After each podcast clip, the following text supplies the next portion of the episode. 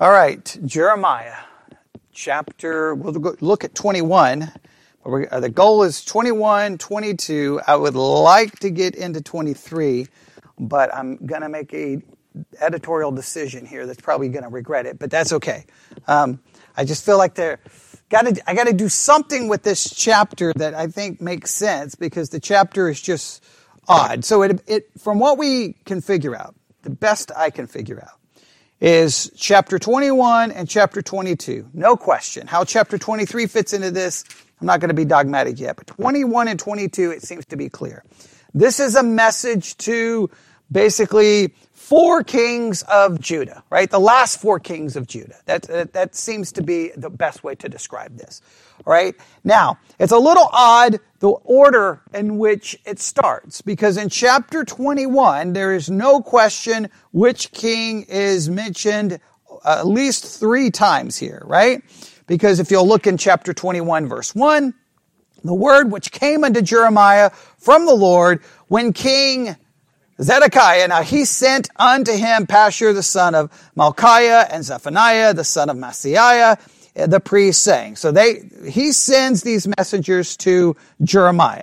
Then, look at verse 3. Then said Jeremiah unto them, Thus shall ye say to Zedekiah. Verse 7. And afterward saith the Lord, I will deliver Zedekiah. So Zedekiah is mentioned multiple times. There's no question. Chapter 21 deals with Jeremiah's interaction either with the messengers of Zedekiah and sending messages back to Zedekiah and God giving direct information to Jeremiah about what's going to happen to Zedekiah and what's going to happen to the city. So we got that, no question. 21's easy to understand. You come to chapter 22 and you read verse 1 Thus saith the Lord, go down to the house of the king of Judah and speak there this word. Now, there is debate among the uh, study Bibles, commentaries, which king is this referencing? Some want to say it's Jehoiakim, but that makes no sense because there's another king mentioned in verse 11 or 12. So if 20, so you'd have 22, 1 through 10 being Jehoiakim, then it gets interrupted with Shallum, then you go back to Jehoiakim. That seems all confusing. So I, I'm going to argue, and I made the argument in the first hour, that 22, 1 through 10 is Zedekiah. The sins that are mentioned in 21 seem to be repeated here in chapter 22, especially in verse 3. So we're going to say that 21 22 uh, to verse 10 is a message to Zedekiah.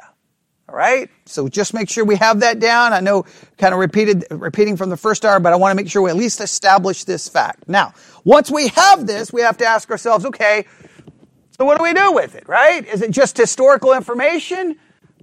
Okay, we've already established that at least in chapter 21, there's some of that historical information that doesn't make a lot of sense, right? Hey, if you stay here, this is going to happen, but you got to go out. If you stay here, you're going to die. But if you leave the city and march out to the people who are coming to destroy you, you'll live. Makes no sense. So we drew the spiritual picture from that because clearly the historical text is demanding more. Once you get to chapter 22, I don't know if there's anything that demands more but it demands something. We had to do something with it, right? So we clearly got a message to Zedekiah. The next one, starting in verse 11, uh, is Shallum. And if you don't know, that Shallum is also Jehoahaz. Uh, he succeeds Josiah. He reigned three months. Pharaoh Necho departs him, deported him into Egypt where he died. All right. So we have him mentioned in verse 11 and 12. Starting in 13, we have a message to another king. It doesn't appear that way. It seems odd, but 13 all the way down to 23 is a different king, and that king is mentioned in 18, and that happens to be Jehoiakim, or also known as Eliakim. He reigned for 11 years and he dies in Jerusalem. All right?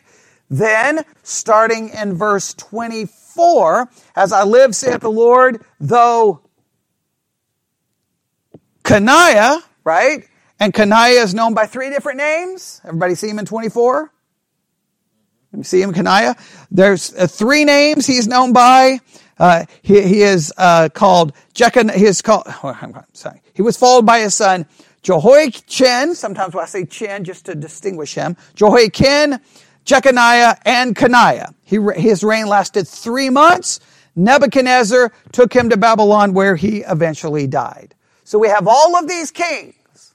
Now we're going to just read 20, we're going to read 22 relatively quick here. And you're going to notice something about all of these kings really, really fast. All right. Are you ready?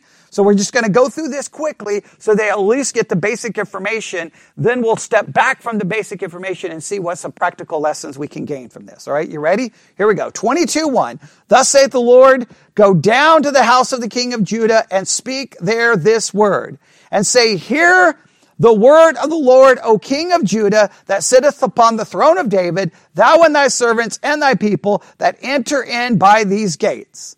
Thus say the Lord, execute ye judgment and righteousness, deliver the spoiled out of the hand of the oppressor, do no wrong, do no violence to the stranger or the foreigner, the fatherless nor the widow, neither shed innocent blood in this place.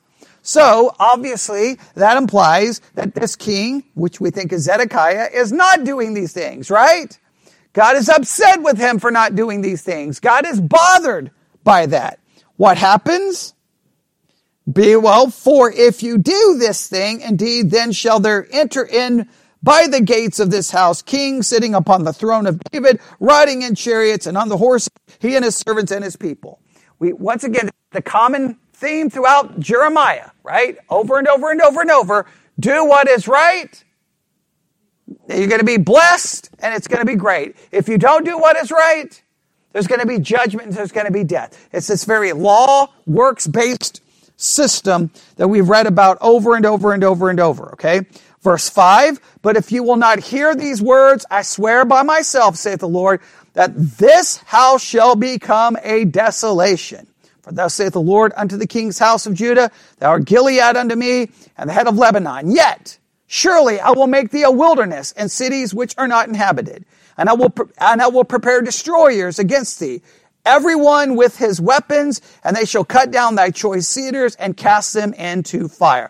So 22, 1 through 7 is the common narrative that's been repeated over and over and over. If you do right, you're blessed. If you do bad, you're cursed and you're punished. All right. Now, this sets up very important because right here, verse uh, 8, and many nations shall pass by this city. They shall say every man to his neighbor, wherefore hath the Lord done this unto this great city? Then they shall answer. Now, this is verse 9 is very important because they have forsaken the covenant of their Lord their God and worshiped other gods and served them. All right. So someone may want to write down. Okay, we're just gonna. I'm gonna. I'm gonna write this down really quick because we're gonna come back to this. Because and here in a minute we're gonna look at a bunch of practical lessons. Do not forget verse nine. I cannot say it's the most important, but we're gonna have a very practical lesson in verse nine. Okay. So we're gonna have verse nine. We're gonna have the covenant lesson. I'm just gonna say the covenant. Very important. Okay? In fact, the whole book, uh, the whole book, this verse, I'm not going to say the most important verse in the book, but this is up there in, in the top two or three. All right? Verse 10, weep ye not for the dead, neither bemoan him, but weep sore for him that goeth away, for he shall return no more, nor see his native country. All right? So, King Zedekiah, basically the way we understand 21 is the back and forth. 22, 1 through 10. Now Jeremiah goes directly, directly to Zedekiah and gives him, hey, what's, what's about to happen. All right, now, verse 11. All right, here we go. For thus saith the Lord, touching Shallum, the son of Josiah, king of Judah, which reigned instead of Josiah his father, which went forth out of this place, he shall not return thither anymore, but he shall die in the place whether they have led him captive, and he shall see this land no more. All right. Shallum was Shallum succeeded Josiah. Remember, his other name is Jehoahaz. He reigned three years, and Pharaoh Necho deported him into Egypt, where he died. Does it say much about him here? Doesn't say much about him, does it? Okay. He only had three months. So he, he doesn't last very long. Now, if we base it off what came in chapter 22, 1 through 10, it would seem to indicate he didn't do the right thing, right? Therefore, he's taken away and he, and he dies. Now, start in verse 13. Woe unto him that buildeth his house by unrighteousness and his chambers by wrong, that used his neighbor's service without wages and giveth him not for his work. Thus say, I will build me a wide house and large chambers and cutteth him out windows and it is ceiled with cedar and painted with vermilion. Shall thou reign because thou cl- closest thyself in cedar? Did not thy father eat and drink and do judgment and justice? And then it was well with him? He judged the cause of the poor and needy. Then it was well with him. And was not this to know me, saith the Lord? But thine eyes and thy heart are not, but for thy covetousness and for to shed innocent blood and for oppression and for violence to do it. All of their sins sound very there's a similarity to all of their sins. Verse 18. Therefore, thus saith the Lord concerning Jehoiakim, the son of Josiah, king of Judah, thou shalt not lament for him, saying, Ah, my brother, or Ah, sister. They shall not lament for him, saying, Ah, Lord, or all his glory. He shall be buried with the burial of an ass, drawn and cast forth beyond the gates of Jerusalem. Go up to Lebanon, cry, lift up thy voice in Bashan, cry from the passages, for all thy lovers are destroyed. I spake unto thee and thy prosperity, but thou saidst, I will not hear. This hath been thy manner from thy youth, that thou obeyedest not my voice. The wind shall eat up all thy pastors, and thy lovers shall go into captivity. Surely then thou shalt be ashamed and confounded for all thy wickedness, O inhabitants of Lebanon, that makest thy nest in the cedars. How gracious shall thou be when the pangs come upon thee, the pain as of a woman in travail. All right? There's going to be some serious punishment coming upon this king as well. There's a little bit more information here, and this king is, he's mentioned in 17, Jehoiakim, right? Everybody see that? He's also called Eliakim. He reigned for how many years? 11 years, and he died in Jerusalem. Okay? Now, that brings us down to 24. As I live, saith the Lord, though Coniah, the son of Jehoiakim, king of Judah, were the signet upon my right hand, yet would I pluck thee thence. I will give thee into the land of them that seek thy life, into the hand of them whose face thou fearest, even into the hand of Nebuchadnezzar, king of Babylon, into the hand of Chaldeans. I will cast thee out and thy mother that bare thee into another country where you were not born, and there shall ye die. But to the land whereunto thy desire to return, thither shall they not return. Is this man Coniah a, a, a despised, broken idol? Is he a vessel wherein is no pleasure? Wherefore thou cast out he and his seed and are cast into a land which they know not. O earth, earth, earth, hear the word of the Lord. Thus saith the Lord, write ye this man, childish, a, man, a childish, childless, a man that shall not prosper in the days, for no man of his seed shall prosper, sitting upon the throne of David and ruling any more in Judah Right? some pretty serious punishment here, right? Now, 30, we probably need to do a little bit of work on 30, all right? You may want to circle 30. We may do a little bit of, and see how that all plays out, right? That has some significance. We'll try to get to that in a minute, all right? So, the last king there is, okay, Jeconiah, or, and he's also known as Coniah. He last, his reign lasted three months, and Nebuchadnezzar took him to Babylon, where he eventually died. So all of these, so this is what we can clearly establish. All of these kings were wicked. And they all were judged and they all died. All right. So here are some practical lessons. We're going to go through three practical lessons. You ready? Practical lesson number one. Okay. Before we get to these four kings, we have to mention King Josiah. He reigned for 31 years, and he was what kind of a king? A good king. He led the people back to God. The last four kings of Judah were all wicked.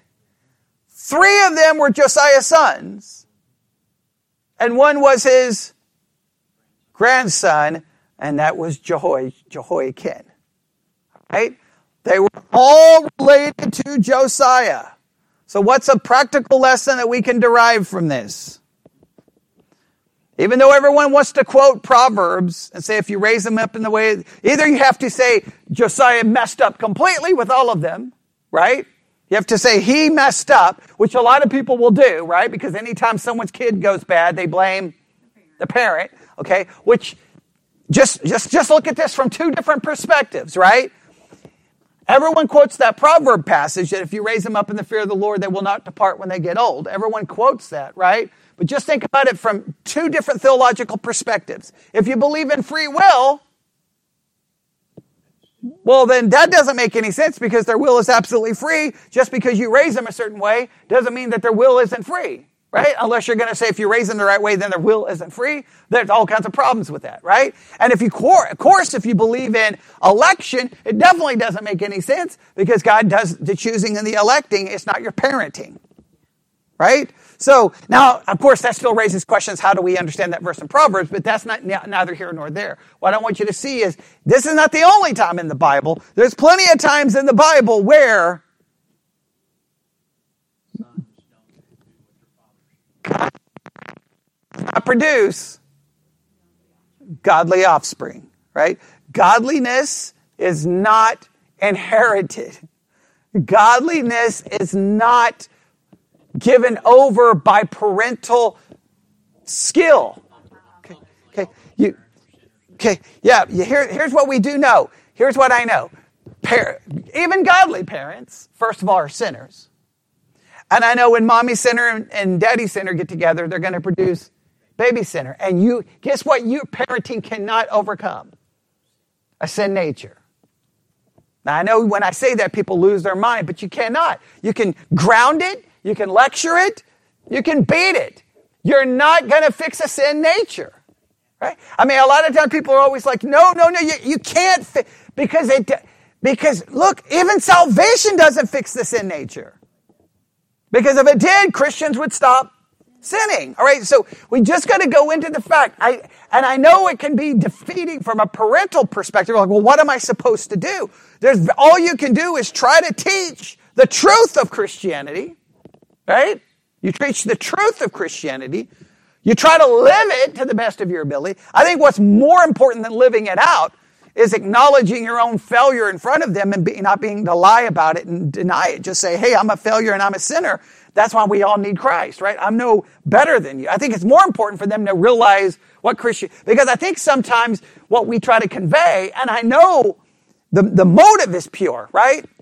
The motive is pure is what kids need to see today is mom and dad living out a Christian life in an authentic, real way, and you need to not be sinning.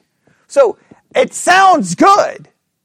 But what happens sometimes in that world is all you do is pass on to your kids that Christianity is what? Just a moral system. It's just a system of morality. If there's anything I regret, I regret that more than anything. Because you, you you don't want your, when your kids get older, even if they reject Christianity, you know what I want them not to say? that Christianity is just a moral system that no one keeps up, that no one can follow, because they're going to figure that out. I want them to reject the fact that Jesus Christ died for them and they are a sinner and their only hope for their sin is in his finished work. That's what I want them to reject. If they're going to reject something, if they reject anything else, they're not rejecting Christianity. They're rejecting morality. Do you see the difference between rejecting Christianity and morality? we have a tendency to see the rejection of morality as a rejection of Christianity. Christianity is a message of God sending his son to die for sinners who can't live up to his morality, but Christ did for them. All right. So I want, if they cannot articulate what they are rejecting, then we all, then that's where we failed as a parent right? And I put we there. I don't put you. I put we there, right? Because it's because because I don't know how you were raised in Christianity, but I was raised in Christianity. That what you had to give your kids was morality, morality, morality, morality. Don't do this. Don't do this. Don't watch this. Don't listen to this. Don't go here. Don't do this. Don't do that. Don't don't don't don't. All they know Christianity is a list of don'ts. And it, and, and it makes me mad that that's what I was brought up with, basically thinking that's what I had to convey to my kids. Don't do this, don't do this, don't do this, we don't do this, we don't talk this way, we don't, don't, don't, don't, don't, don't, don't, don't, don't, don't, don't, don't. And at some point, you can't blame them for thinking, you, we can still try to teach the doctrine and theology, but what is the kid going to remember? The don'ts. And they're going to grow up and they're going to go, well, I don't like the don'ts. I want the do's. So I'm going to reject the don'ts. They think it's just a matter of rejecting don'ts for do's. Right? That, that, is that not what happens? They just think that that's what it comes out. I want them to be, I want them to articulate, no, what I am rejecting is the finished work of Jesus Christ on my behalf. I want them to be able to say those words, because then at least I know what they're rejecting. But in almost every case, we know what they're rejecting. A moral standard. A moral standard. Okay? And you're like, okay, well, you may, it, it, because it, um, my thing is, even if you followed God's moral standard in this area, I hope you understand you're not going to be following it in 50 other areas. So instead of fighting them about a moral standard, do you believe that Jesus Christ is the only solution for your sin? That, if they can clearly articulate, because if they don't, they're not even articulating the gospel.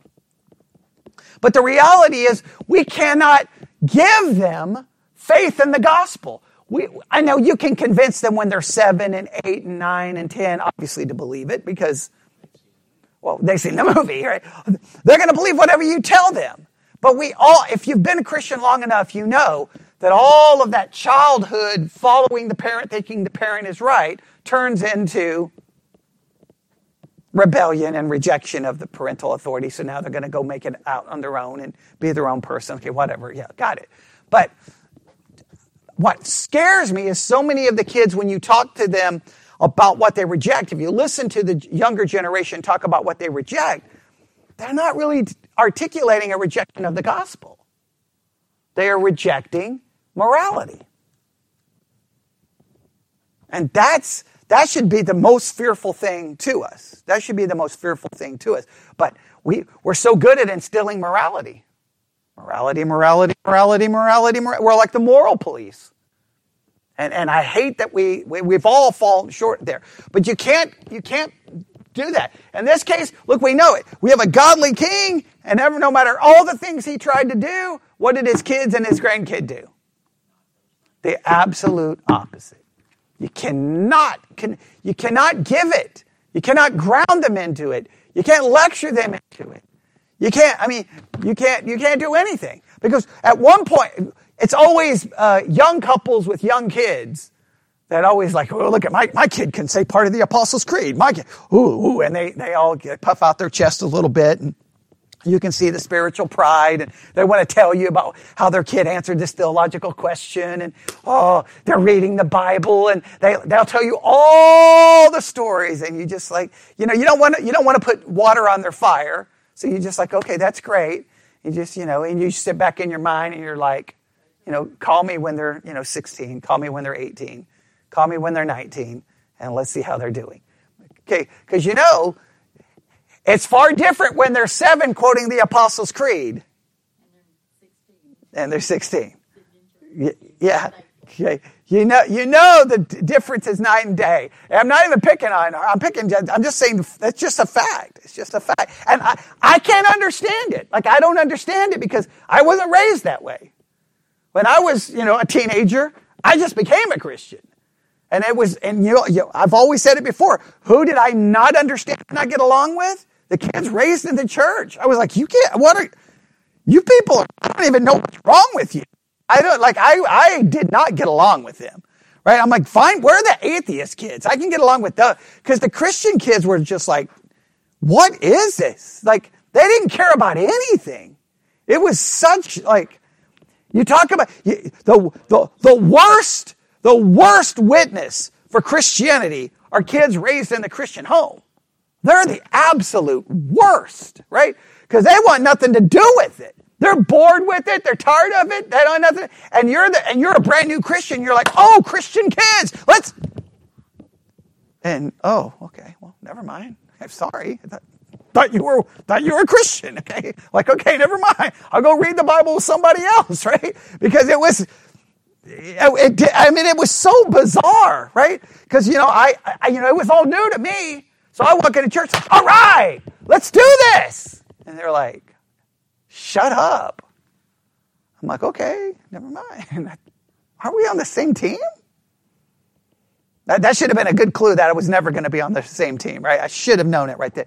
But I just want you to just realize when you're reading about all these kings, who they're related to. Josiah. Yeah. They're, remember, all three of them are his sons and one is his grandson. You can't. I, and people say, well, how do you relate that to Proverbs? I don't have a good answer for you. Okay, first of all, this is what we have to know Proverbs is a proverb, it's not a definitive doctrine. And I think the most important thing is, I think what we, and I'm not saying that there's a definitive answer to this, I think we can see this whether good or bad, in some ways it's bad, that even kids who depart, if they're raised in a Christian home and they're taught, that even if they depart from it, you still hear it showing up over and over and over in their head. The, the way they think or the way they will say something, you're like, uh, could you just stop borrowing from the worldview you rejected because it's straight from it? Like, could you catch on? Could you go find your own worldview? and, and not borrow from ours because you've rejected ours. But you, you, you get that. But it's just, I mean, we see it right here. I mean, it's a biblical example. A biblical example. I wish, I wish it wasn't the case. I wish, I wish you could just say, hey, bring a kid here, I'll raise them, and boom, boom, I get a magic Christian. But guess what? Infant baptism doesn't give you a magic Christian. Child dedication doesn't give you a magic Christian. VBS doesn't give you a magic Christian. Awana doesn't give you a magic Christian. Memorizing scripture, catechizing, all of it does not give you a magic Christian because Christianity, from what we believe, only arises from the sovereign work of God through the proclamation of His Word and the Holy Spirit to take a dead sinner and bring them to life. And that cannot be accomplished through good parenting. It's a sovereign work. Good parenting can only do what? Okay. Good parenting may be able to give theological knowledge. Theological knowledge does not equate to regeneration. Right? Theological knowledge doesn't. So that we just got to get that, that that's a major lesson from this. All right. The second major lesson I want to take from this. All right. All right. Have a, uh, a major. I think this is important. All right. And we're going to have to talk about this. And hopefully, Sarah, you have all the scriptures that we wrote down hour one ready to go. Okay. I know this is not the emphasis here. I know this is not what Jeremiah is trying to say, but I think it would be, especially in 2023, we would be foolish not to spend some time this morning dealing with it. All right? We have how many wicked kings listed here? Four wicked kings. Now, we, I mentioned it briefly this morning. It does present a, a philosophical problem, right? These four kings, right? And can everyone name the four kings now? Because that, uh, Zedekiah, Jehoiakim, okay, Jeconiah, right? Shallum, or that's Jeconiah, right? Did we get all the names right? Do we need to go through them one more time? Do we? Let's get them down. Let's make sure we have them down. If you if you if you can't leave here and get all the names down, okay, all right, there we go. All right, let's just make sure we have them. So everyone got this. The first one is Zedekiah. Everybody got that? Chapter 21, chapter 22, verses 1 through 10. All right. Next is Jehoahaz or Shallum, right? Everybody got him? Verses 10 through 12, correct? He reigned three months. Next, Jehoiakim, also known as Eliakim. All right. And he's 13 through 23. Then yeah, uh, 24 through 30 is Jeconiah or Coniah. Everybody got those names? Are we good? Are we sure? Okay. Now, all of these kings are bad. Now, first the philosophical. So let's. So the next major lesson I want to talk about the bad kings. Talk about the bad kings. All right, the bad kings. Everybody ready?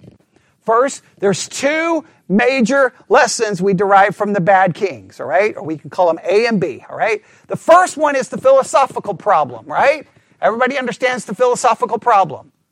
What do we believe about uh, earthly rulers and earthly authority? God puts them there. Well, if God puts them there, does everyone understand the philosophical problem? Why would he put them there? And then who suffers? The people suffer. Now, the kings suffer too, but the people suffer. Right? Now, some people would say, no, the people, the, the ungodliness of the people led them to having ungodly kings. You can try to blame the people for the king, right? But we know the king is put there by God. So did the, did God put the king? So did the ungodliness of the people produce the ungodly king? Or did the ungodly king produce the ungodly people? I don't know if you can try to figure out does the chicken become before the egg and all of that. I, I think it's just a circular argument, right? Because here's what I know. Both are sinful, but it is concerning because they were avoiding some of this judgment when God gave them a good king. For 31 years. Okay. Okay. Okay. okay. Yeah, yeah, yeah, I know. So, I, I, yeah, I mean, I, I don't know exactly how you want, but I, we, we're not going to be able to ever unravel the philosophical problem, right? I mean, the whole book of Jeremiah is one philosophical problem, right? Why doesn't God do anything to stop this never ending problem? But He doesn't. So, we have the philosophical problem. God put them there, but it comes down to this, and this, and I know this is not the issue here. I know it's not the issue here. But we have seen a little bit of this. What have we seen happen to Jeremiah during uh, the rules of some of these bad people? We saw him punished, right? Put in the stockades, right? We, or we saw him already punished once, right? So, and we, it's going to happen again. So here's the key, here's the question that we have to ask ourselves, and it's been a debated probably more so in the last four years than it has maybe in any time in my Christian life. What are the roles and responsibility of Christians under ungodly rule, ungodly government? What is the rule and the, or what is the responsibility of Christian underneath it? I know it doesn't talk about it here. Now we see it a little bit. What is Jeremiah's responsibility? Right. His responsibility is to keep delivering God's word. Now, let's make it very clear. This is very important. I want to be, I'm just going to get this out of the, just out of the way, okay? Uh, with offense to anyone, I don't care because it's got to be said in 2023. Nowhere in the book of Jeremiah is Jeremiah told to overthrow it, to fight against it. He's just simply told to preach and deliver the message. That's all he's told to do. He's not called, he's not called to start an uprising. He's not here to, to, he's not here to storm any buildings. He's not here to try to pe- vote people out of office. None of that. His job is simply to deliver the word. People may not like that, but that we can at least derive that from Jeremiah. You can try to run somewhere else, but from Jeremiah, that's what he's just called to do, right? Hey, go preach here. All right. Go preach here. Okay. All right buy a, buy a, a vessel. No, go break it. Whatever he's called to do. That's what he's told to do. And so we, we can take that. So what we're going to do is just in a very fast way remind ourselves of at least some of the main verses the Bible talks gives us in regards to the responsibility we have under ungodly uh, government. And we know where the first one is. It's the one that used to be so important until a couple of years ago when all kinds of pastors started saying, "Oh wait, it no longer applies." That's Romans chapter 13. Everybody loved Romans 13 before COVID. Then all of a sudden, everyone hated Romans 13. All of a sudden, Romans 13 no longer applied. Which is, Paul may have been a little shocked considering he was giving Romans 13 to people who was being ruled by whom? Nero. Okay? All right? So he may be shocked that we were like, oh my goodness, we're being persecuted. He may have been like, uh, about. Okay. But here we go. Right? Here's what we are told. Oh boy, I don't even want to read it because, man, you talk about what it will generate emails. Man, this will generate emails because nobody wants to hear this anymore. Okay? So, in fact, you know what? In some, I don't even think we should start in 13. Go back to chapter 12, verse 9. I really think something comes before it. You ready? Romans 12, 9. Let love be without dissimulation. Abhor that which is evil, cleave to that which is good. What does it mean to let love be without dissimulation? What does it mean to be love without dissimulation? Does anybody know? Whoever gets the answer first wins $100.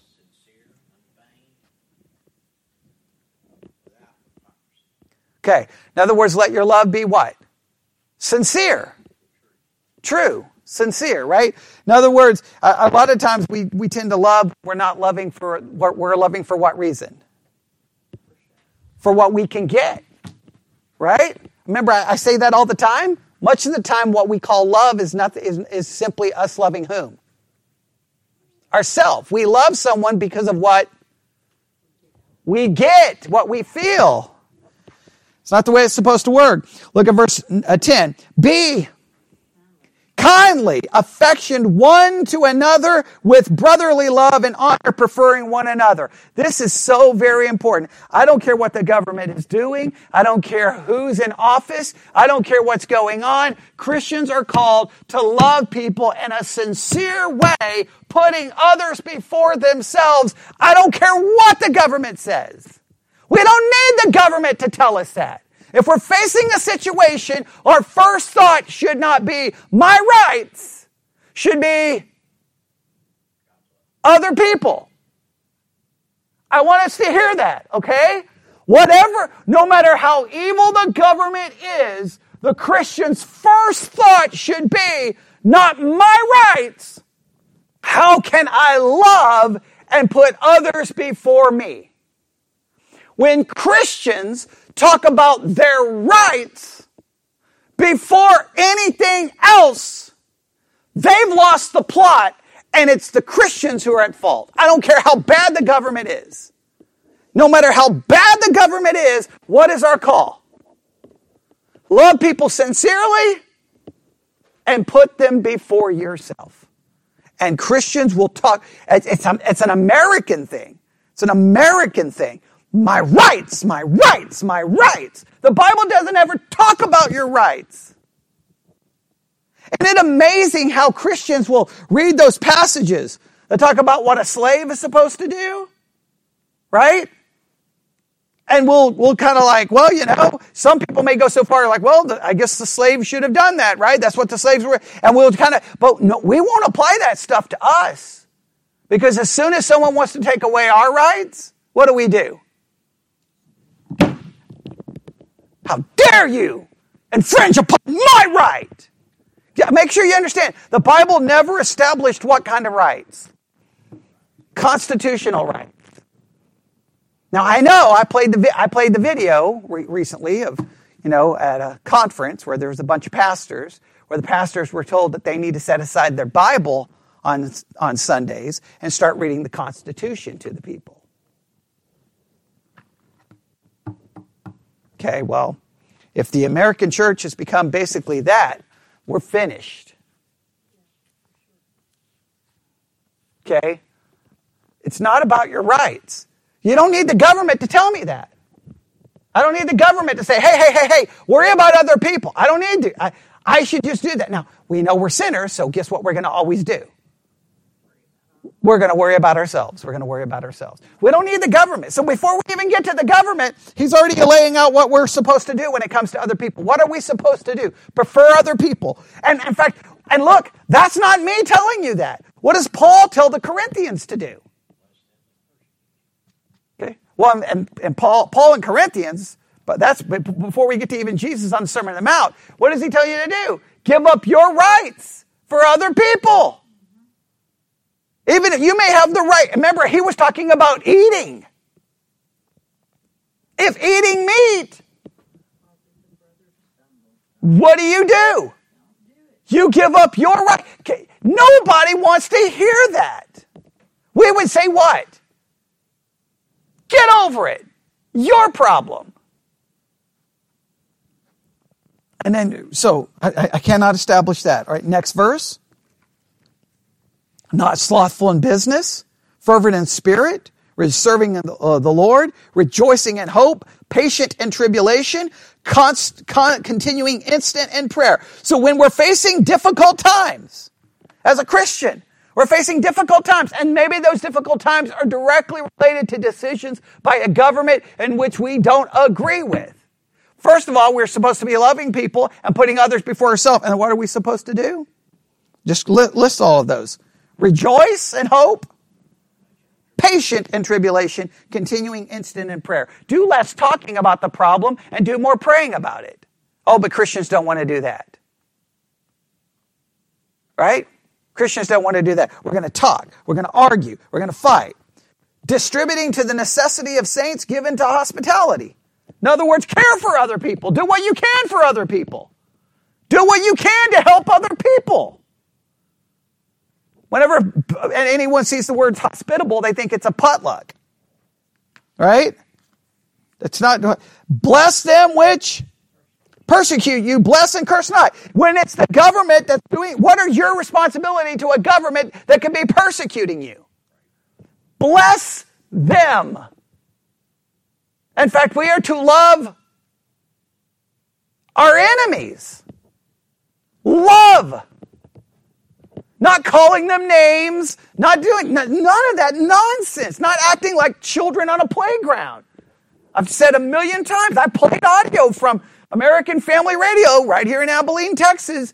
Okay, they're uh, a large national Christian network. Listen to them Monday through Friday from 10 a.m. to 6 p.m. It, you can't tell the difference between them and the talk radio for the, with the Republican conservative talk show host. It's the same garbage. It's just Christianized. They'll throw in Jesus. They'll call They'll call Biden, they'll make fun of his mental abilities. They mock, they call names, they make fun of the vice president, make fun of her laugh, and it's just like it's ch- nothing godly about it. Yet they claim to be a Christian ministry. There's nothing Christian about it. There's nothing. Rejoice with them that do rejoice, and weep with them with, with, uh, that weep. Be of the same mind one towards another. Mind not high things, but consent to men of low estate. Be not wise in your own conceit. Recompense to no man evil for evil. Provide things honest in the sight of all men, if possible, as much as lieth in you. Live peaceable, peaceably with all men. You do everything in your power to live at peace, even with the government you may not like. And then what does it say here? Dearly beloved, avenge not yourselves, but rather give place unto wrath, for it is written, vengeance is mine. I will repay, saith the Lord. There, and then how are you to treat your enemy? First, you don't seek revenge. What are you to do? In The next verse. If they're hungry, feed them. If they're thirsty, give them drink. And how do we overcome evil? Last verse. How do we overcome evil? With good. That look before we even get to what we should do with the uh, evil government. That's how we should be acting even before the evil government is even put into power. And when they're put into power, does it change that? So when people's actions are doing things, and it drives me crazy because as soon as you start trying to point this stuff, people are like, oh, yeah, whatever, whatever, no, no, no, no. Right? It's like a, um, Russell Moore, who used to be a part of the Southern Baptist Convention, and then, you know, he got basically his, his ministry got all messed up because he would not support Trump. Well, he told the story of preaching some of the things in the Sermon on the Mount and some of this. And guess what? He, someone came up to him afterwards and told him, Where did you get those liberal talking points? And he was like, when the words of Jesus now are liberal talking points, maybe it's just time to get out of the church. What's the point? That, like, that, isn't that sad? That, that can't be, like, the church is in trouble. The church is in bad trouble now when that's perceived as liberal talking points or being woke. Okay, how about maybe it's called right here, it's in Scripture. When, when Christians cannot understand that, they, they want to sound like, you know, Trump on Truth Social. We're not supposed to sound like that. We're called not to be that way. And this, and I can trace it back. I started seeing the problem in the 1990s. I started getting upset about it in the 1990s because I would go to church and there'd be Christian men and they'd be talking about some social issue. And I'd be like, they sound like Rush Limbaugh. That's what they're doing on their lunch hour. They're listening to Rush Limbaugh. Now, if you want to listen to Rush Limbaugh, okay. But you're, you're a Christian. You're not supposed to sound like him. Your talking points are not supposed to be from Rush Limbaugh. Your talking points are supposed to be from scripture. So I started seeing it in the 90s, and then it got worse, and it got worse, and it got worse, and it got worse, and it got worse. And, and sometimes you're just like, I don't get this. I, I, I don't understand what's happened. Because some people have a hard time distinguishing their politic and their patriotism with their Christianity. But I can tell you, guess what? Your Christianity doesn't care about your patriotism and definitely doesn't care about your politics. Jesus is like, no, this is how you're supposed to think. This, and I don't care if it goes against your political party. We've got, we got to remember that. That all of that is before chapter 13. See, anytime, whenever people would, uh, and I, and I got emails, I don't even know, um, maybe it was a YouTube comment. Someone was going off on something I'd said before, probably during the COVID pandemic, because anything I said during the COVID pandemic, all, you know, Christians would disagree with me. But anytime they would argue me, I'm like, did you read the chapter before? Because the whole, the, the, way they think they get out of jail card is you're misinterpreting chapter 13, because chapter 13 tells us only to submit to good government, not to bad government. And I'm like, okay, well, even if you go with that, chapter 12 tells you about a million things you're supposed to be doing. So if we're going to disagree on 13, how come all of your attitudes and actions are disagreeing with everything in chapter 12? Oh, I guess chapter 12 doesn't apply either. Because guess what? It never applies when you don't want it to apply. So then chapter 13. Let every soul be under the higher powers. For there be no power but of God. The powers that be are of ordained of God. Immediately, this gives us the Christian perspective on government. And the Christian perspective on government is what? First, who put it there? God. I don't understand that. I don't understand that. That leads me to absolute mental breakdown. Especially in Jeremiah. Why one wicked king after another wicked king? And not only that, it makes, eh, I don't even understand it when I move forward in history. Why, why a Hitler? Why a Mussolini? Why a Stalin? Right, like, I don't understand it. Okay. Oh, yeah, well, even today, I'm just saying, and even in America, whatever you think about whoever's in charge, the point is, we may not understand it, but God ordained it. That is hard to comprehend. That is hard to comprehend. God put them there. You can yell and scream. God put them there. Get over it. Your issue is with God. Your issue is not some conspiracy theory. Your issue is with God. Take it up with Him. That, I, look, I, and I understand that's disturbing, but that just tells me all of those four evil kings, God put them there. And then what are we to do? It says right there in verse 1 Be subject unto them. And what does that mean? What does it mean to be subject unto them? To submit. To submit. People don't like to hear that. And guess what happens if you don't submit? Look at verse 2.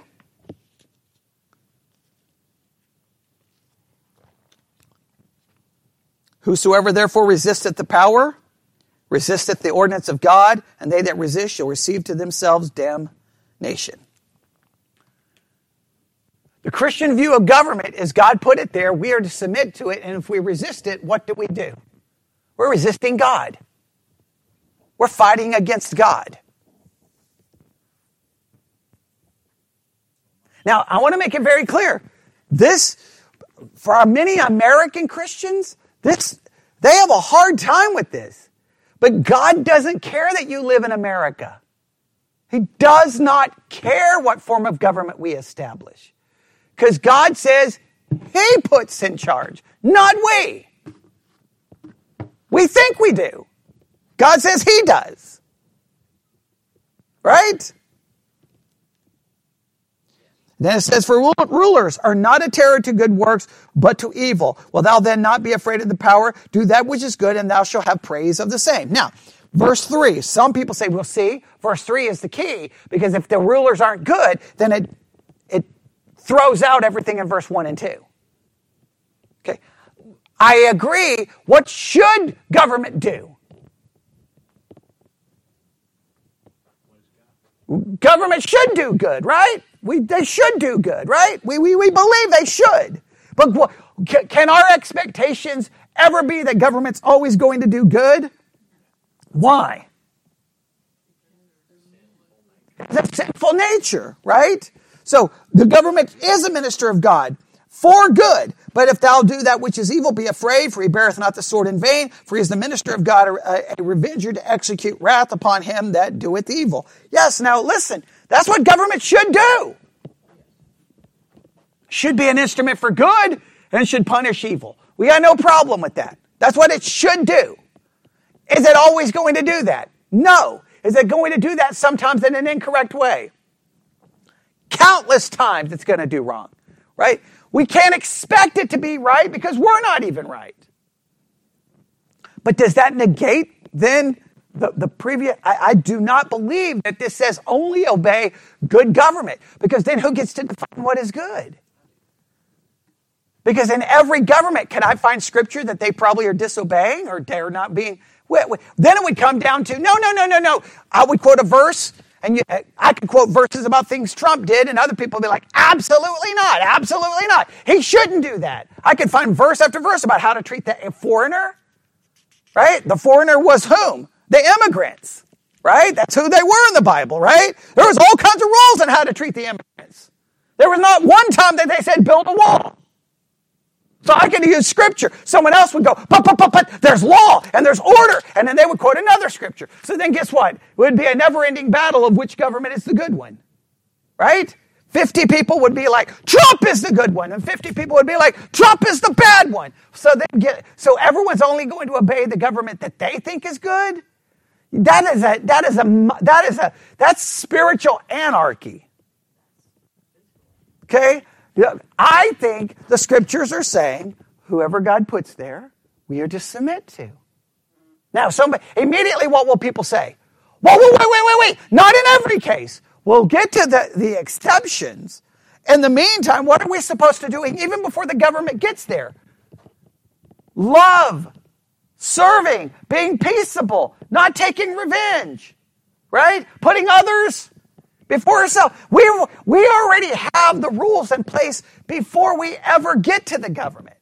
Once the government's put in place, we're told what to do. And then look at verse 5. Wherefore you must needs uh, Be subject not only for wrath, but also for conscience sake. For this is the cause, pay ye tribute also, for they are God's minister, attending continually upon the very thing. Render therefore to all their dues, tribute to whom tribute is due, custom to whom custom, fear to whom fear, honor to whom honor. Show respect, do what you're supposed to do. And just immediately, look what happens then starting in verse 8. What are we right back to? Love one another. Love one another. Love one another. We're right back to loving one another. That, that's what Christians are called to do.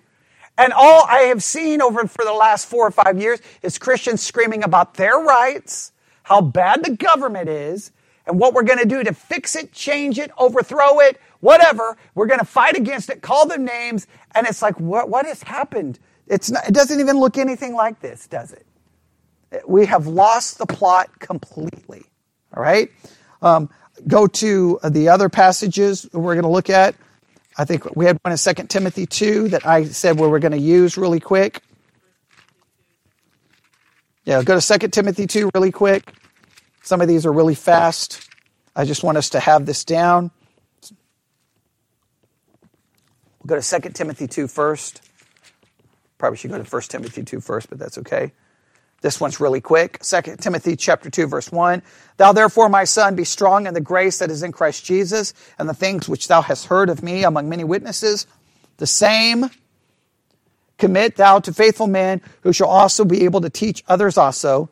Thou therefore endure hardness as a good soldier of Jesus Christ. No man that warreth entangleth himself with the affairs of this life that he may please him to whom he hath chosen him to be a soldier.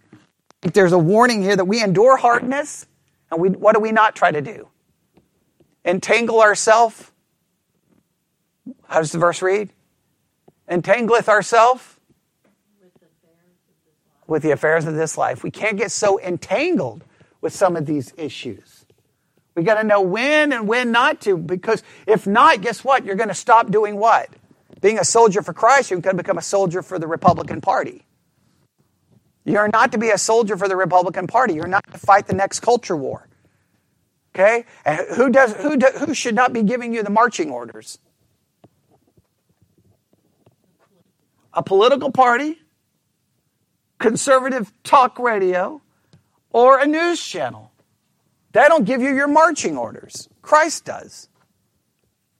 Does that make sense? All right, 1 Timothy chapter 2.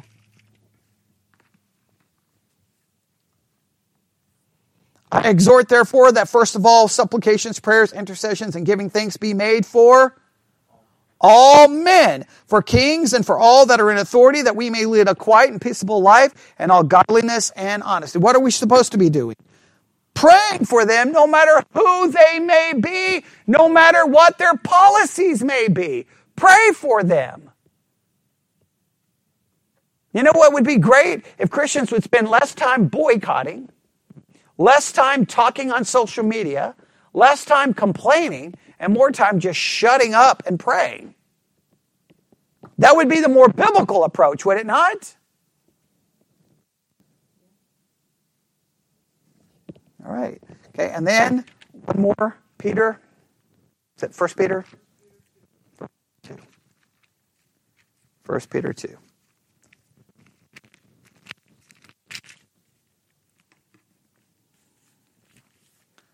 Okay, 1 Peter chapter 2, look at verse 13.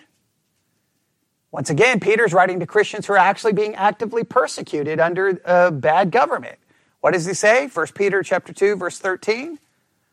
Submit yourselves to every ordinance of man for the Lord's sake, whether it be to the king as supreme, or unto governors as unto them that are sent by him for the punishment of evildoers and for the praise of them that do well. For so it is the will of God that with well doing may be put to silence the ignorance of foolish men.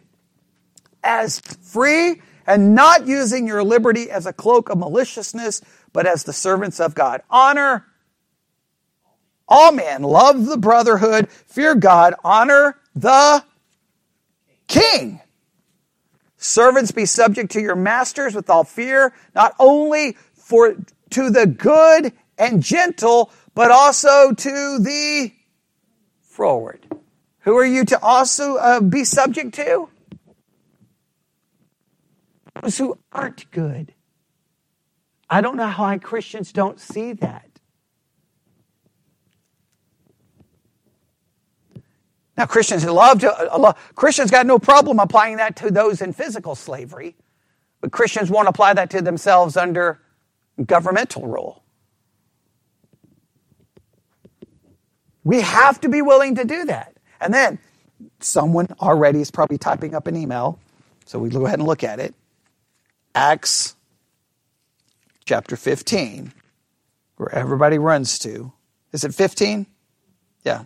Acts chapter 15. Do what? Oh, Acts 5. Okay, I'm sorry. Acts 5. Acts chapter 5. Yeah, starting in verse 17, Acts 5 17.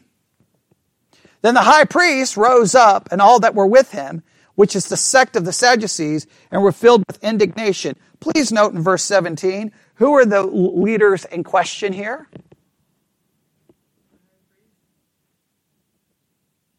Is, the, is that governmental leaders? It's religious leaders. Everybody see that? For some weird reason, this text, sometimes people kind of forget this part of the text, do they not? Who are the leaders in question here? Religious leaders, right? And laid their hands on the apostles and put them in the common prison. But the angel of the Lord by night opened the prison door and brought them forth and said, Go stand and speak in the temple and the people and all the words of this life. And when they heard, they entered into the temple early in the morning. But the high priest came, and they were with him, and called the council together and all the senate of the children of Israel, and sent unto the prison to have them brought. But when the officers came and found them not in the prison, they returned and told, saying, The prison truly found we shut and all safe, and the keeper standing without before the doors, but with but when we had opened, we found no man within. Now, when the high priest and the captains of the temple and the chief priests heard these things, they doubted of them whereunto this would grow. Then came one to them saying, Behold, the men whom ye put in prison are standing in the temple and teaching the people. Then when the captain with the officers brought them without the violence, for they feared the people lest they should have been stoned. And when they brought them, they set them before the council and the high priest. Please know what this is the this is the religious government of Israel. Right? The Rome let them take care of many of these religious disputes among themselves. Why? They didn't want to be involved. And then what happens? Ask them, saying, Hey, what's going on? Did we not strictly command you? Who commanded them not to preach in his name? The priest, not the civil government. And you have filled Jerusalem. Then Peter and the others apostles, the, quote, the verse that everyone quotes, we ought to obey rather than men. Everyone quotes that. Well, then the next time a religious authority tells you not to preach in Jesus' name, you have my full permission to tell them I'm going to obey God. That has nothing to do with civil government. That has nothing to do with it. Now, if I say that, people are going to get furious, but I'm so tired of the verse being ripped out of context. That is a gov- that is not a governmental authority that they are rebelling against. It is the religious leaders of their day that Jesus condemned and telling them not to preach. It would be, it would be a religious authority telling me not to preach in Jesus' name. Now, if, a, if, the, if the government tells me not to preach in Jesus' name, I'm not saying there's not something we shouldn't do. But I'm just saying the one example of disobeying has nothing to do with civil government.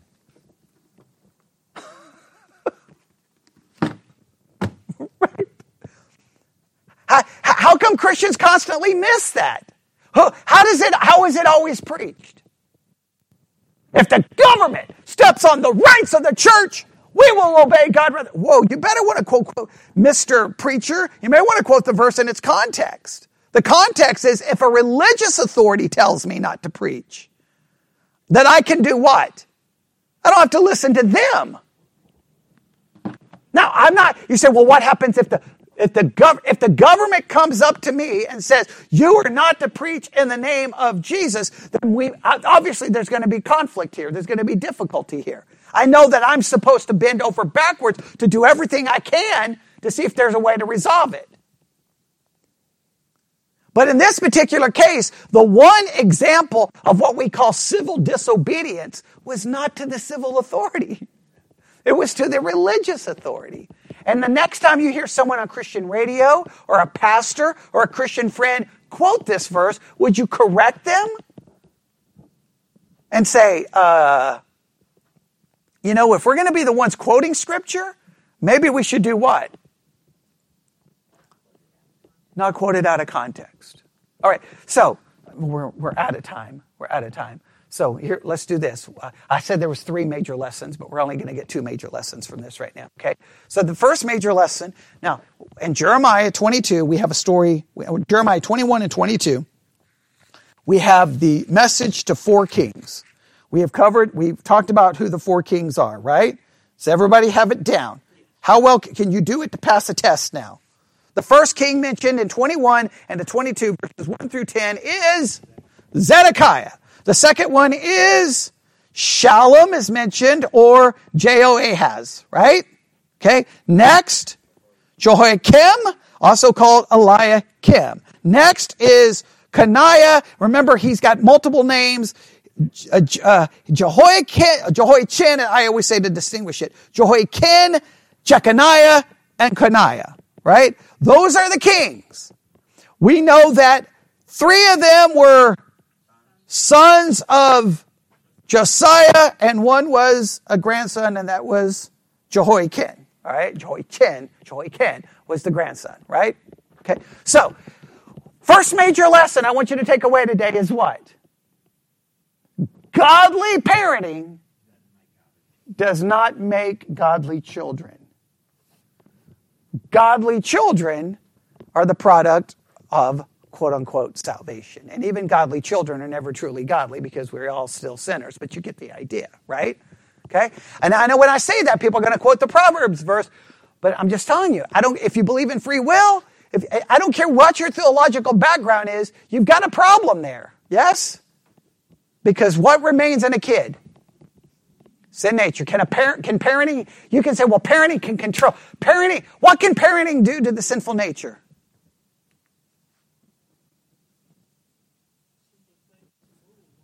You can try to hold it from ex- showing itself outwardly. But, oh, but that's only limited, right? Because there's going to come a time that you can no longer restrain it. And then they're going to go do what they want to do. And restraining sinful nature is far different than changing sinful nature. Does everybody understand that? You could argue that if you believe in a literal millennial kingdom, what happens at the end of the millennial kingdom? Full blown uprising and rebellion. That's a thousand years of Christ ruling and reigning. Okay, physically. So he could he restrained it for a thousand years, but it's still there. Right? Adam and Eve raised a Cain. Right? You can just go on and on and on and on and on and on and on. Okay. David raised a Solomon. Okay. Right? Everyone goes with Absalom, but I mean Solomon. I mean, I mean Absalom was bad, but I don't know. I mean, what, what do we call Solomon? Okay. I know Solomon always, isn't it weird? He always gets the pass. It doesn't Solomon always get the pass? Isn't it weird? Okay, I, I, I guess he, he, I, he, had to be wise to get that many women. I guess. I mean, I mean that's all I got to know. I mean, come up with a thousand. So I mean, just I, do what? Oh, he turned his heart. I know all the way to. I mean, he became a. He was a polygamist, an adulterer, and an idolater. But he always gets the pass. It's so weird. But the point is, it, it doesn't it doesn't correlate that way. I wish it did. And then the second major lesson and I know this again. I know we kind of departed from the text here, and I hope you forgive me for that. But when you see all of these wicked kings, you got to, you know, at least in my mind, in 2023, we would be. And one of the things I said about studying Jeremiah is looking for the practical lessons. We cannot forget when no matter how wicked the king is, the people have a responsibility. And that responsibility is outlined clearly in the New Testament for us. Right? It's clearly outlined. And we cannot forget that. And I don't know why the American church has lost that. I don't know why. It's, like, it's almost like, you, you know what's sad? Is to even try to preach this and try to articulate this. It's like, there was a time it wouldn't have been controversial. Now, you're considered liberal, woke, uh, you're a sellout, you're under the, the control of Satan, like who knows what. And it's like, what has happened that to preach the basic message of Scripture, like, hey, here's bad government, here's Christian responsibility. And then, and then when you point out in Acts 5 that that's not saying what you say that it says, people will get furious at you. Like, no, it's applicable. According to whom? You? The text is applicable to re- religious government. That's what it's about. Uh, every other situation, what are they doing? Submit, submit, submit, submit, submit, submit. Now, if, if the government ever steps up and says you're not allowed to preach in Jesus' name, okay, that's very specific. They're literally forbidding me to preach in Jesus. If they become very, very, very specific there, that's how come. Listen, if you want to avoid them saying you can't preach in Jesus' name, let me give you some clues of what to do. Don't stop anyone else from preaching their faith. If you want this public school to have after school clubs, then don't stop them when they want to have after school Satan clubs. If you want them to have prayer in the public school, don't get mad when they start calling people to pray to Allah in the public schools. If you want to establish some form of Christian nationalism, don't get so mad if someone wants to establish Sharia law. Because once you start that, you're going down a road now it becomes a religious war. And it's all great while your religion is in charge. I don't want, obviously, Christian nationalism. I want freedom of religion. I want everyone to be able to do what they want. And I want the government, and I want it to stay out of any government uh, capacity. I want the government to stay out of it, and I want the Christians to stay out of it. Just everyone, that's we're Baptist. One of the reasons I still maintain the name Baptist here is because that is one of the founding principles of Baptist. It's the separation of church and state. I don't want them here and I don't want to be there. I want everyone to have that's the great thing about America is if someone wants to be a witch, they can be a witch. If someone wants to be a Satanist, they can be a Satanist. If someone wants to be a Buddhist, they can be a Buddhist. I don't want any government agency forcing any kind of religion on anybody. Leave it out of it. It says public school, it doesn't say Christian school. You want the kids to pray? Open up the churches at 7 o'clock in the morning and let the kids stop by the church and to stop by so because you want the church and then instead of you wanting the church or you want the school to do it how about the church do it right you want the you want the kids to go to school to learn the bible when you're all you're doing in church is giving them pizza parties stop with the nonsense the church be the church and let the school be the school. You know what I want the kids to learn in school? I want them to learn academics and critical thinking skills. What I don't want is the school trying to promote a religious view, and I want the and I don't want the school censoring or keeping information from kids. Now there may be age appropriate thing I got no problem with, but I want access. I sure didn't want anyone telling me what I could read when I went to the Abilene Public Library when I was a kid. Good thing there wasn't things, I read everything. I wasn't forbidden from the adult section when I was a kid. I went anywhere in that library and I read anything and everything. If it was a book, I was walking the aisles going, I'm going to read this, I'm going to read this, I'm going to read this, I'm going to read. And I didn't want anyone telling me what I could and couldn't read. Bunch of nonsense. We got kids who won't read, and we got parents who won't take books out of libraries. I, what I want to do is to teach them how to do what? To think about what they read.